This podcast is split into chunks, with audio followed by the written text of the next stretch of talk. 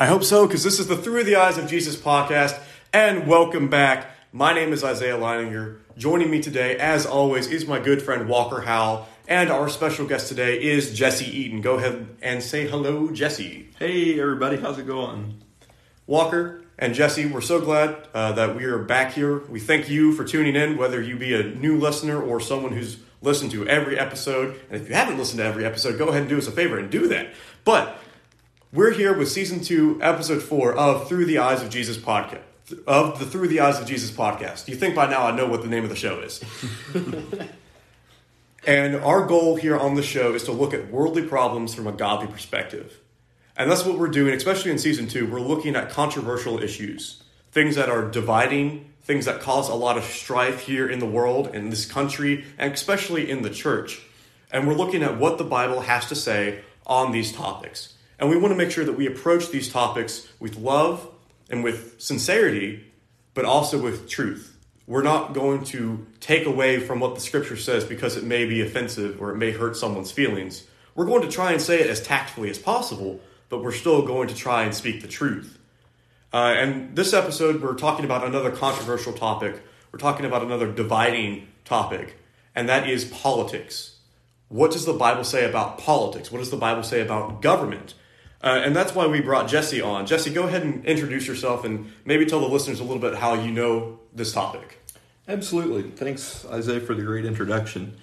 Um, specifically in my life and, and my faith as a Christian, uh, politics has, has been uh, a big deal for me. Um, growing up, I was always really interested in politics, um, but also really involved with the church. And so I always felt the tension uh, in those two areas uh, somewhat conflicting with each other and sometimes greater than others. Uh, and that all especially came to a head during my time in high school uh, when I was involved with uh, the state senate for West Virginia. Um, so I've, I've seen both sides of the story as far as uh, not only being a member of the church, but also seeing the inside workings of state and national politics. so this is something that's really interesting to me like you mentioned, there's definitely that conflict there between Christians and politics, and there, it seems to me, from my experience, that there's no good middle ground, at least not right now. Uh, you either have some Christians who are so heavily influenced by politics or so heavily uh, participating in politics that it may seem that they're missing the primary focus of the church. And then you have other people who are so annoyed by politics that they reject the idea of participating in it at all uh, sometimes not even voting. And I, I don't think either one of those are great options. And we'll be getting that into that a little bit more into the show, won't we, Walker? That, that's definitely right. And it's uh, definitely something that um, whenever we're doing these episodes, we're not trying to target any certain individual. And so that's why uh, from the beginning, we want to make sure that you know that this, we, we benefited from this study before this discussion. Um, just like hopefully y'all will benefit from it as well. And so this isn't to target uh, if you're on the left side or the right side or whatever side you may be on. This is for all of us to hopefully learn a lesson on what our role as Christians should be within the government. Absolutely, Walker. So let's let's go ahead and dive into our subject for today. And the first question that we need to talk about is should we as Christians follow the government's command, especially here in this country, but also in other countries? If you're happen to be listening from outside of the United States, should you also follow your government? And if so, to what extent? And I believe the Bible is very, very clear about the respect and authority that the government has over us. The Bible is very clear about the fact that we need to be submissive to the government because their authority is from God. And I'm going to go ahead and get on a little bit of a soapbox here, so to speak, because this is something that irritates me uh, like like we were talking about a little bit ago, there are some Christians who are so either on either end of the spectrum. It it doesn't matter whether they're very very heavily involved in politics or not involved at all. I will see people post, especially you know, or talk about political candidates or political uh, leaders in a very very negative way. Um, you, you see people on both ends of the political spectrum trashing their opponents uh, calling them all sorts of names, insulting their intelligence, even insulting their families, which is ridiculous. Their families have done nothing. These people have often done nothing. But it's because they hold different beliefs and that's why Christians will attack them. And we'll we'll see so many times on social media, especially, someone will uh, make the phrase "He's not my president." Yeah, he is. Is he not the president of the United States? Are you not a citizen of the United States? Therefore, if that man is the president of the United States and you are a citizen of the United States, he is your president, like it or not, because God has given him that authority. And I think we as Christians need to do a better job of explaining to not only other Christians, but also to those outside the church what our attitude towards the national government or the state government or local government, what that should be. Because when we as Christians are seen as disrespectful to authority, when we're seen as rebellious, what kind of influence do you think the church will have with that image? What kind of reputation do you think will start to gather? Not the one that the Lord intended, I can promise you that much. And it will not be one that helps people get to heaven, which is the primary goal of the church. But as I mentioned, the Bible is, is very, very clear about this. Uh, and one of the main passages that we want to look at today is in Romans chapter 13. Romans chapter 13, and we'll look at the first seven verses. Romans chapter 13, beginning in verse 1 Every person is to be in subjection to the governing authorities. For there is no authority except from God, and those which exist are established by God. Therefore, whoever resists authority has opposed the ordinance of God, and they who have opposed will receive condemnation upon themselves. For rulers are not a cause of fear for good behavior, but for evil. Do you want to have no fear of authority? Do what is good, and you will have praise from the same. For it is a minister of God to you for good. But if you do what is evil, be afraid, for it does not bear the sword for nothing. For it is a minister of God, an avenger who brings wrath on the one who practices evil. Therefore, it is necessary to be in subjection, not only because of wrath, but also for conscience' sake. For because of this you also pay taxes, for rulers are servants of God, devoting themselves to this very thing. Paul sums it up here in verse 7. Render to all what is due to them tax to whom tax is due, custom to whom custom is due, fear to whom fear is due, honor to whom honor is due. You know, going back to your tangent, um, your weekly tangent about uh, so about social media and the um, and the use of it regarding politics. This this may not be entirely related to this episode in general, but I feel like it needs to be addressed as well. Social media can be a very good thing. It can also be a very bad thing. Social media can be a very good evangelistic tool if we use it in the appropriate way. And if we are constantly expressing our uh, very um, biased or uh, very um, our our very strict political view regarding something, imagine what type of effect that can have on someone whenever you go to try to teach them the gospel, especially if they're friends with you on social media.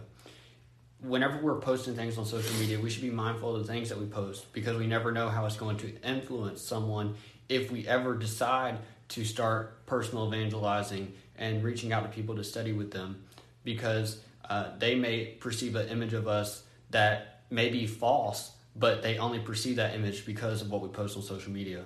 So be mindful of that. This this isn't what this episode is about, but I feel like it needs to be addressed um, because uh, politics can definitely influence how someone looks at you, even though it, it shouldn't, in all honesty. But it does happen because that's the nature that we live in. That's human nature. That's what we do, and um, we just need to be mindful of what we post and how it can affect other people and how it can affect our Christian lives as a whole. I think another important thing to, to look at as well in this verse is uh, especially how much emphasis that Paul places on the fact that anyone that is an authority over us has been given that authority by God.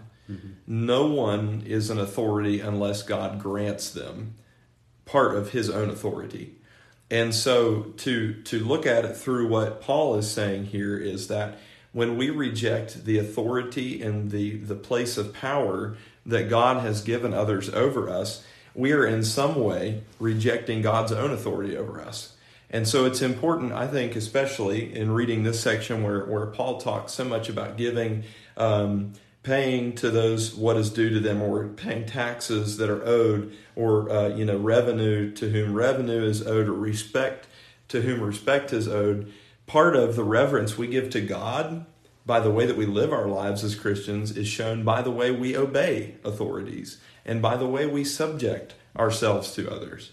So I think that's a, definitely an important uh, perspective to take as well as we look at this specific scripture from Romans. And it's not the only verse that talks about this, right? Uh, Peter in 1 Peter chapter 2, uh, starting in verse 13, uh, there we read, Submit yourselves for the Lord's sake to every human institution, whether to a king as, to, as the one in authority, or to governors as sent by him for the punishment of evildoers and the praise of those who do right. For such is the will of God that by doing right you may silence the ignorance of foolish men.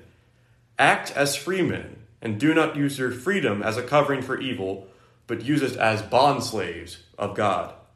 Honor all people, love the brotherhood, fear God, honor the king. You know, a point that uh, I'm seeing now from the passage in Romans and the passage here in First Peter is that the reason that God has given government authority is that so they can ha- is that so there can be justice on earth like there will be on the last day, right? If you do something that is breaking the law, if you do something that is against the standards of this country, then by God's wisdom, you need to have face the consequences for that. Uh, the Romans passage mentions that they do not bear the sword in vain, which uh, many people look at as you know a reason to continue capital punishment, and I I can see where they're coming from with that.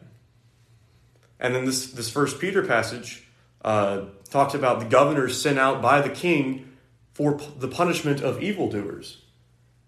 The verse in Rome the, the verse in Romans says if you are doing what's right, then you have no fear of the government. If you are doing what is acceptable, both in the government's eyes and in God's eyes, then you have nothing to worry about uh, here on earth or in heaven. But I think uh, another point that needs to be made from these two passages is the context of when they're written. Definitely. Peter and Paul are first century Christians who are living under the Roman government. If you know anything about the history of the Roman nation, it was a corrupt nation, it was an evil nation, it was a murderous nation. It was an idolatrous nation. They served many, many false gods.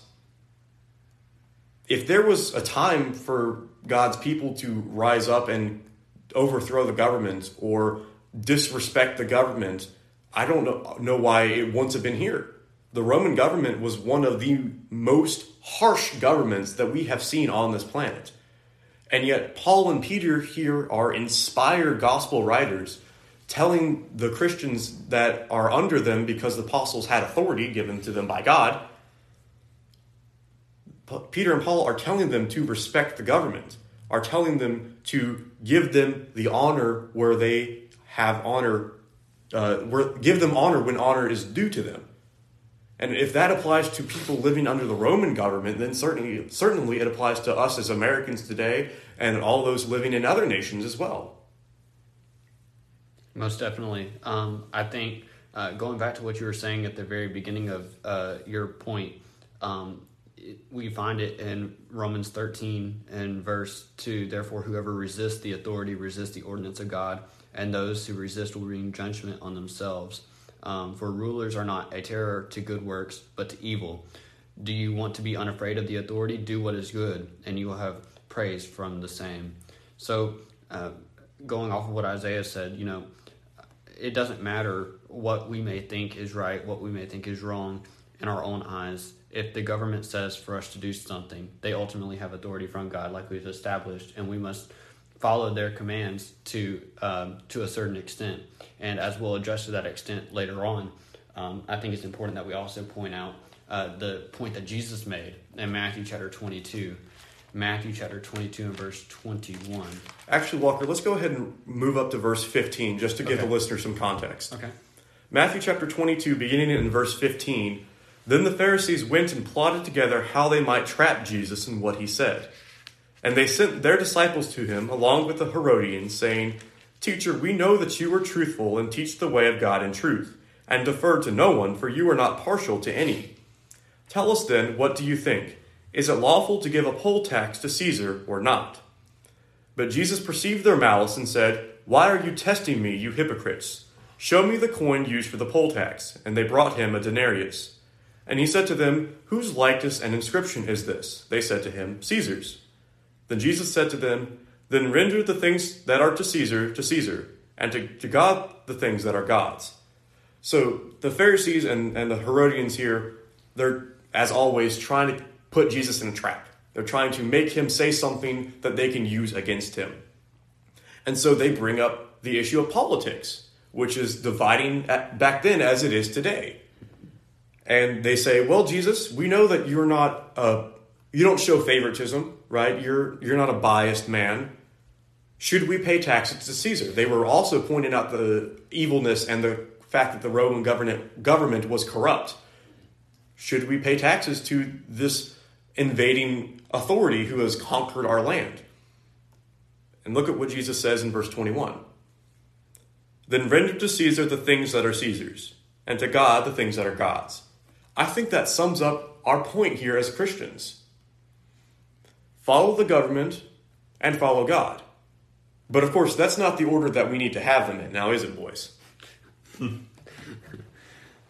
nope, um, not at all. Um, I think it's definitely uh, something that many people would question at this point. Like, uh, you know, okay, so y'all are saying to follow the government, but now um, but now, at what point do I stop following the government? I guess, mm-hmm. and the realization is is that the government is filled with imperfect people, just like we are. We are a bunch of imperfect people, and I think oftentimes we try to place more judgment or more, uh, or yeah, I guess more judgment on the government because they are people in power, and we often uh, publicize their mistakes and their things. But at the same time, we are just as imperfect as they are, and we are no much or we are no much better than anybody who is in office.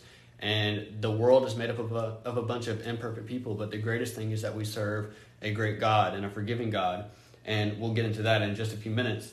But first, um, you know, it's important to establish that the government is not always going to make decisions that are biblical because we live in a lost and dying world. Christianity is the fastest dying religion right now. And because of that, we have people in government who may not be Christian, and therefore their decisions that they make in office may not be what we believe according to the Bible. And that doesn't give us a reason to bash them. That should be a teaching opportunity for us. Um, and that should be a motivator for us to go and to teach more people about the gospel of Jesus. Absolutely. And, and going off of that point, I wanted to go back to First Peter, uh, where we just were a minute ago, because um, as you were talking, Walker, um, an idea kind of came to me uh, but in verse 16 of chapter 2 in First Peter, uh, it says, Live as people who are free, not using your freedom as a cover up for evil, but living as servants of God. And so, you know, it, that reminds me of the scripture that says, Whatever you do, do it for the Lord. Mm-hmm. And so if if I am trying to be a servant of God, I'm going to be a servant of the government. Again, to that extent that we're talking about where things you know lie within the realm of biblical uh, precedent. But um, you know, doing the things that we're supposed to not only shows that we're trying to be humble and that we're trying to use our freedom to serve God, but it also has gives us the opportunity to set an example for other people. Um, and and by doing that, um, also what it says, uh, I believe, yes, in verse fifteen uh, it says that if you do the will of God by doing good, uh, you put to silence the ignorance of foolish people. Mm-hmm. So not only are we giving honor to God, not only are we using our freedom to be servants of God, but we're also using that to set an example that will stop ignorance of what the Bible says are foolish people. So let's talk about freedom for a little bit, gentlemen we as Americans, that is one of our greatest blessings. We have so many freedoms that other people in other countries do not have. My mind jumps to the fact that we can gather together as Christians without fear of persecution from the government. Other countries do not allow this. Other countries, the, the Christians there have to meet in secret. That is a freedom that we get to enjoy as Christians. Freedom is something that we value so much as Americans. I mean, as, the, as far back as this country existed, we've been fighting for freedom. Whether that be for our freedom, whether that be for the freedom of other people, we've always looked at war, we've always looked at conflict as a way to gain our freedom, as a way to escape slavery. That's what we've done when we become Christians. We've escaped the slavery of sin, and now we are servants of Christ.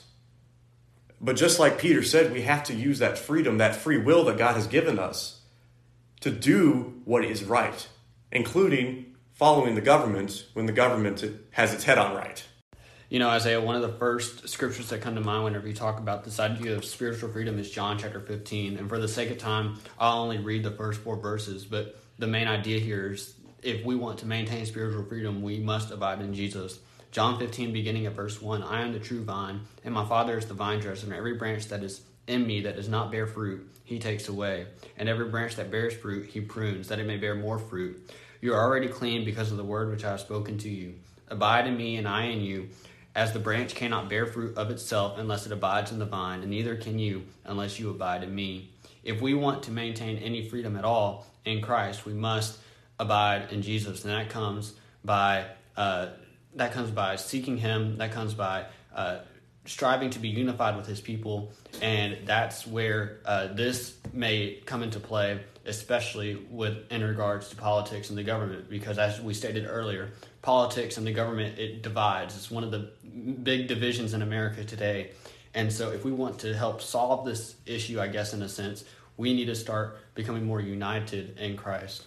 Definitely, Walker. You know, like, like we've mentioned, politics is a dividing issue, especially within the church. And we as the church are supposed to be united. That's what Jesus' prayer in John chapter 17, uh, verses 20 and 21, I believe, are talk, is, is talking about. Jesus prays that all of his believers be one, just as he and the Father are one. We cannot do that if we're arguing over something that, yes, it matters. I'm not saying that politics doesn't matter. But how much will it matter when we're dead? How much will who won the last president? How much will that affect us spiritually in the afterlife? Yes, politics are important. Yes, getting involved is important. Yes, standing up for the truth when other people are not doing that. That is important. That is what we're called to do here on earth. But earth's not the only thing that we have here. We have something so much better to look forward to. And we need to keep our focus on that. We have to keep our focus on heaven. Because if we allow ourselves to focus on other things, we allow ourselves to focus on politics or anything else that isn't God, then we're distracting ourselves and we're doing a disservice to not only ourselves, but to the church. And when we allow ourselves, uh, a group, or uh, it doesn't have to be the whole church, but you know, just some of the church. If some of the church becomes divided on something as not important, that's not the best way to phrase that, but as something as not meaningful as politics or like politics, then that's hurting the church. That's hurting our brothers.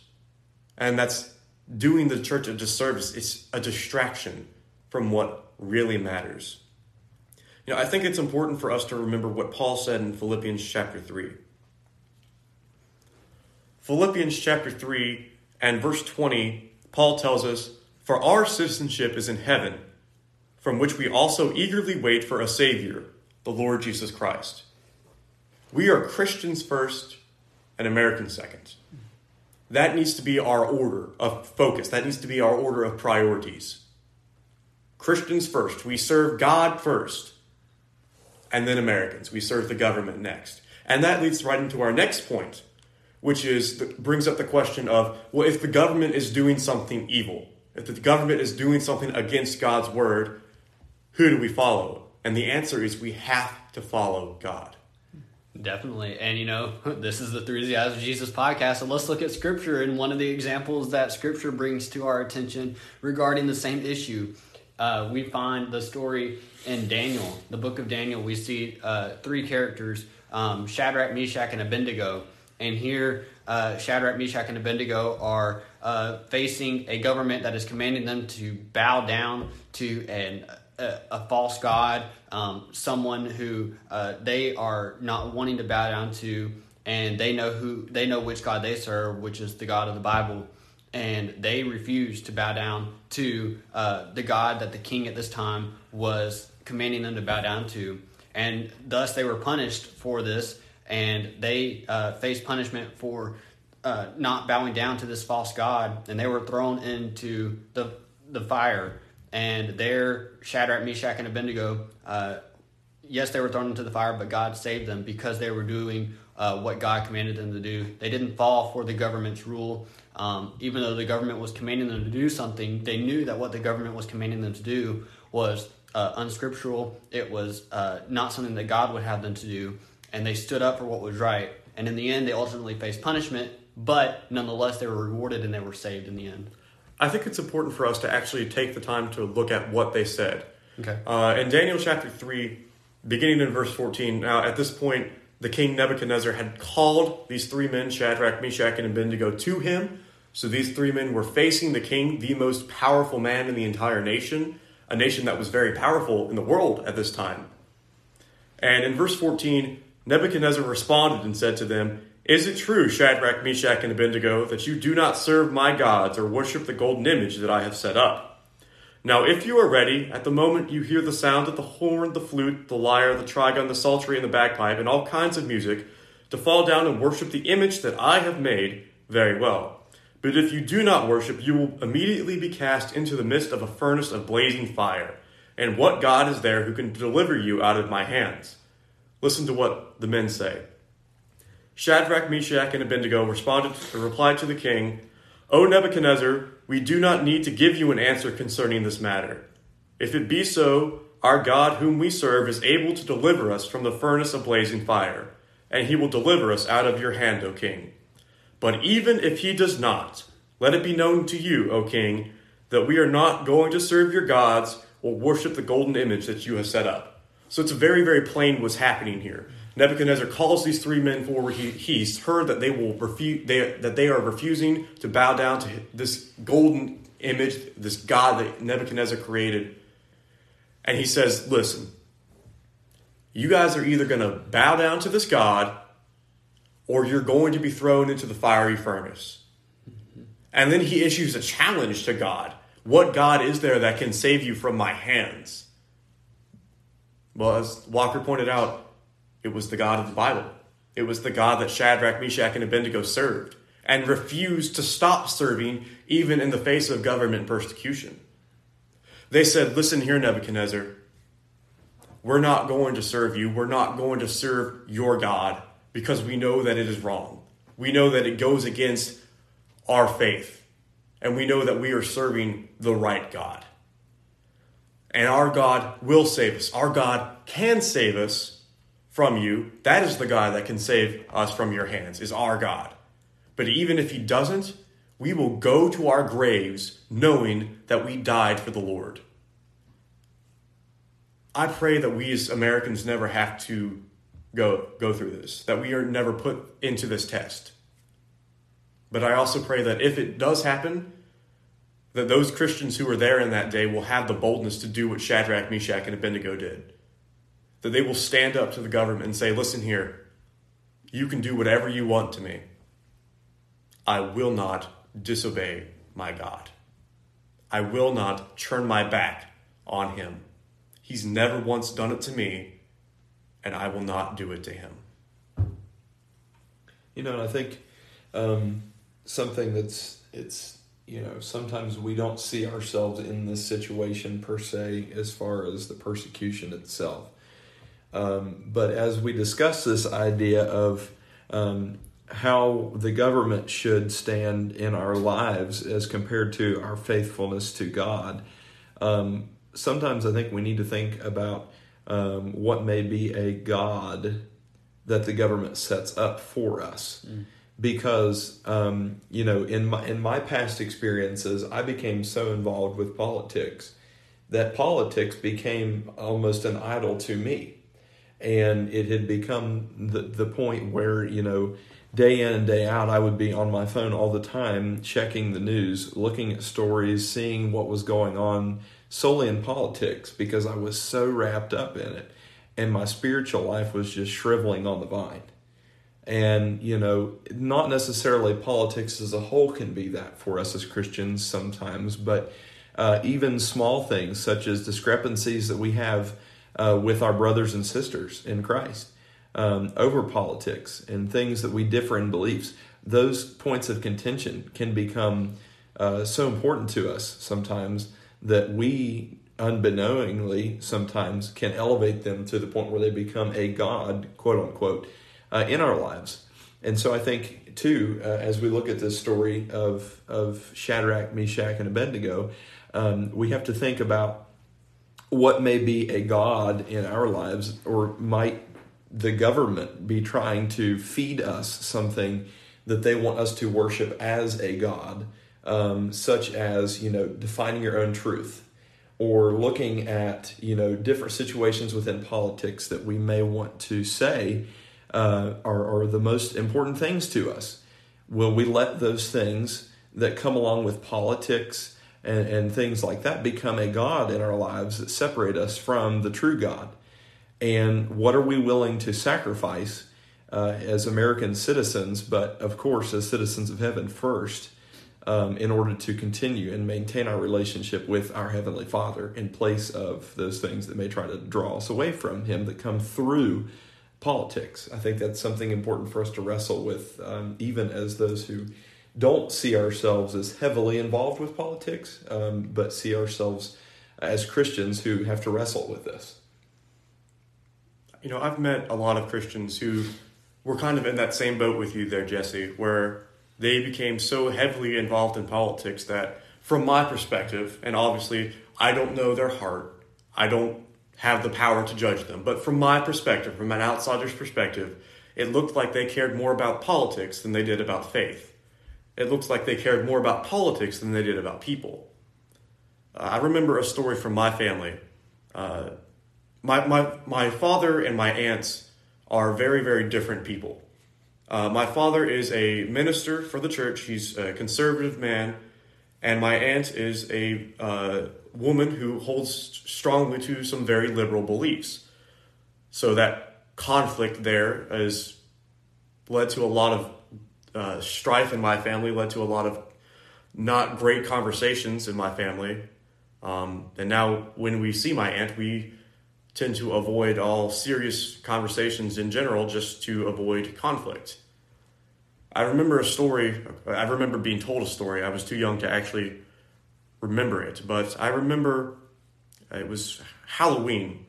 I was about three or four years old, and my aunt had come down to help my mother take care of my two younger siblings while I went trick or treating. And she stayed for a Wednesday night Bible class at my home congregation. And a member there, who I dearly love, he was the one teaching the class that night. And he is one of those men who can get on a political rant. And he did that that night with my liberal aunt in the audience and he ended up saying some things about her political beliefs and her political affiliations and her political uh, candidates that upset her, that angered her, and I don't think she's been to a church since. Like I said, I was three or four years old, and I'm now almost 19. I do not know if that damage can be undone. Because now she sees the church in a way that a lot of people see the church. And that is people who are against government as they see it, or people who are rebellious or hateful people, even. And I think that is an image that we need to try very, very hard to get rid of as a church because of people like my aunt and, and others, so many others, who see the church as this old fashioned, hateful institution against any kind of possibly good change. And if we cannot get rid of that image, then we are hurting those people who have not yet accepted the truth. If we put politics above people, if we put politics above God, then we're telling people that God is not important in our lives. And that needs to be the first thing that people think when they meet us. That needs to be the first thought is wow, this person is dedicated to God. The thought should not be this person is dedicated to America. The thought should not be this person is de- dedicated to their political party or to politics in general. We are Christians first. And I pray that we remember that. I pray that we can be a shining light in this world of darkness because the world needs it. Amen. Amen. You know, uh, you you brought up the point about politics and um, them being brought up in the church. That uh, this I feel like is a perfect promo time because during the summertime uh, we're going to be airing an episode regarding political views in the church, and on that episode we're going to have Dr. Mark Blackwelder, who's the dean of biblical studies here at Freed Hardeman, uh, be in discussion with us regarding that topic. Should politics be addressed in the church? If so, to what extent? And how should we go about addressing uh, political issues uh, from uh, within the church? And so we hope that you will check out that episode whenever it releases in the fall. Right now, it is tentatively scheduled to release on June the 25th. So uh, be on the lookout for that on June the 25th, and we look forward to that discussion with Dr. Blackwelder um, and as we bring it back together into our discussion today, uh, you know, the question becomes now is well, not really a question. We we done established that we are most importantly citizens of the kingdom, and we need to follow God um, most importantly. And Christians should be first in our life, uh, and following Christ should be first, and then the government. And so um, now we are getting to the point uh, we're, we're sort of wounding things down now. And so now we're coming to acts chapter 5 if i'm not mistaken. Uh, correct me if i'm skipping over something. Um, but acts chapter 5 and verse 29 you know one of the things um, we looked at shadrach meshach and abednego in the old testament but in the new testament we see countless examples of missionaries. Uh, first person i think of is stephen uh, paul and there's countless other people who uh, endured the government's uh, rebellion against spreading Christianity, against the spreading of the gospel, and they had to stand up to the government countless times. Uh, they were some of them were even thrown in jail. Stephen was stoned for his belief, and through that they showed resilient faith. And in Acts chapter five and verse twenty nine, uh, we see here um, the result of something that uh, happened in the previous chapter where Peter and John were arrested for preaching and they were told not to preach Christ again. And they were released the next morning and immediately they went back to preaching. And when they asked why they dis- why they were disobeying uh, what they had been told, they answered, "We must obey God rather than men." And that should be our philosophy whenever we live our Christian lives each and every day. It doesn't matter what the government may say. If it goes against God's word, we need to obey God first rather than men. Definitely, Walker. You know, and I think that passage really sums up everything that we've been trying to say here. We must obey God rather than men. We are Christians first, Americans second. And yes, the government has authority, and we need to be under that authority. We need to respect that authority because it is from God. But when the government is trying to make a law that is against God's law, or when the government is trying to force us to stop following God, or they've tried to prohibit us from following God, then we have to be willing to face the earthly consequences for following God above the government. Just like the apostles did when they were arrested, just like Shadrach, Meshach, and Abednego when they were threatened with the fiery furnace. We will face persecution, we will have consequences, there will be repercussions if we choose to obey God over government. But those are only earthly consequences. Amen. Those are only things that will affect us here on this earth. You know, I think of a passage in Hebrews chapter 13. Hebrews chapter 13, and there the writer uh, says, and uh, I don't have this pulled up, so let me get there real quick. Hebrews chapter 13, beginning uh, in the end of verse 5. He himself has said, I will never desert you, nor will I ever forsake you, so that we can confidently say, The Lord is my helper, I will not be afraid. What can man do to me? Yes, we will face persecution for choosing God over government in this life. But that's just a speck for eternity. Mm-hmm. And if we are willing to give up that speck here on earth for eternity, then God will see that. And God will say, Well done, good and faithful servant, provided, of course, that we are in line with the rest of his commands. Yeah, and I think too, um, we have to we have to be honest with ourselves um, as we look through the history of the world. Uh, nations have risen and nations have fallen, but the only nation that has stood forever is the people who are God's people. Amen. And they have stood and they will stand forever. Mm-hmm. Um, and so uh, it comes back, it just over and over in my mind. Um, we have to make sure that our perspective is right um, that yes, while right now we are Americans, and while this nation may stand now, there may be a day in the future that it doesn't stand. And so, what's going to make more of an impact? Serving an earthly kingdom or serving a kingdom that's eternal? Serving a kingdom that is, is heavenly and serving the King of all ages who has the power to not only take away our lives, but our souls as well you know, kind of like you were saying, Isaiah, um, what can men do to us compared to what God can do? You know, there is nothing that compares to the power of God. And so, while it's important for us to focus on serving the government and doing what we can for our fellow man and being good citizens and living a peaceful, humble life, obeying and, and being servants, um, what should characterize us above all things is, is our, our stewardship to Christ. And I think that's what we've kind of been getting at the whole time. So definitely, um, and I think it goes back to what Isaiah was saying.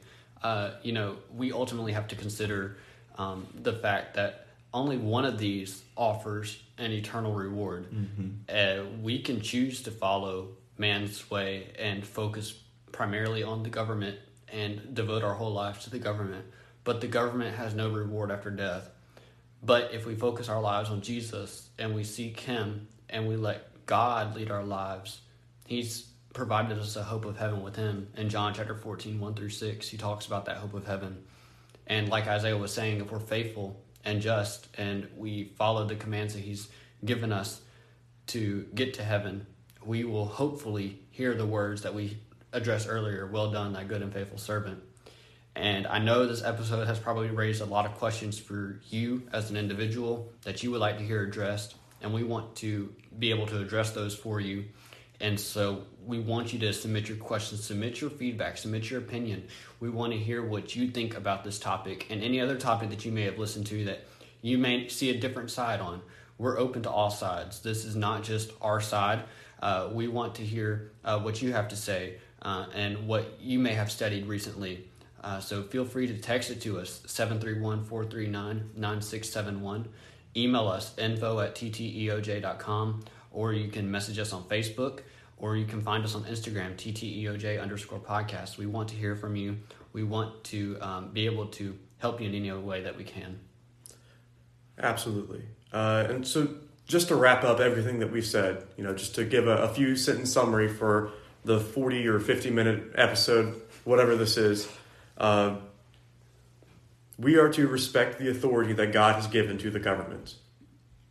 And while we are under that authority that God has given to the government, we need to make sure that we are somewhat involved so that we are standing up for the truth, that we are speaking for those who cannot speak for themselves, and that we are defending the Word of God and making sure that the nation that we live in, whether it be the United States or any other nation, is living and uh, has laws that are close to what God says, if not identical. But if those two laws contradict, if it becomes impossible to follow both at the same time, we must obey God rather than men. Let's go ahead and close this episode out in prayer. Jesse, would you like to offer it? Absolutely. Father, we thank you for this time that we've been able to study your word. We thank you for this time that we have been able to discuss your word and dive deep into what it says, not only what it meant for those uh, at the time that it was written, but also for us. Father, we thank you for the guidance that you give us through your word, and we thank you for your gracious leading of our lives. We thank you for your authority and your great power that you have. And we thank you so much for the way that you have given us uh, a government to rule over us, to provide justice in our time, to protect us.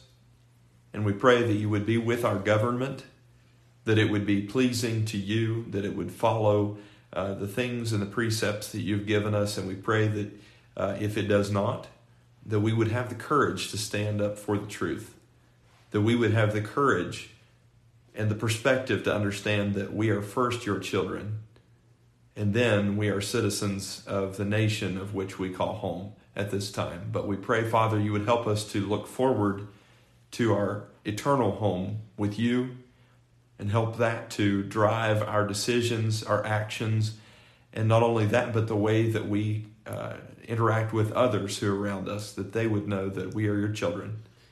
We thank you for your son, Jesus. We thank you for everything he has done, for his perfect life, for his death that was so undeserved upon his perfect being, that he took our place, took our sins upon himself, and died that we could have forgiveness. And most of all, we thank you for his resurrection that now provides us the hope for eternal life. Father, please help us to be more like him. Help us to show him to others who are around us and help us to do your will as much as it depends upon us. We thank you for Jesus, and it's in his name we pray these things. Amen.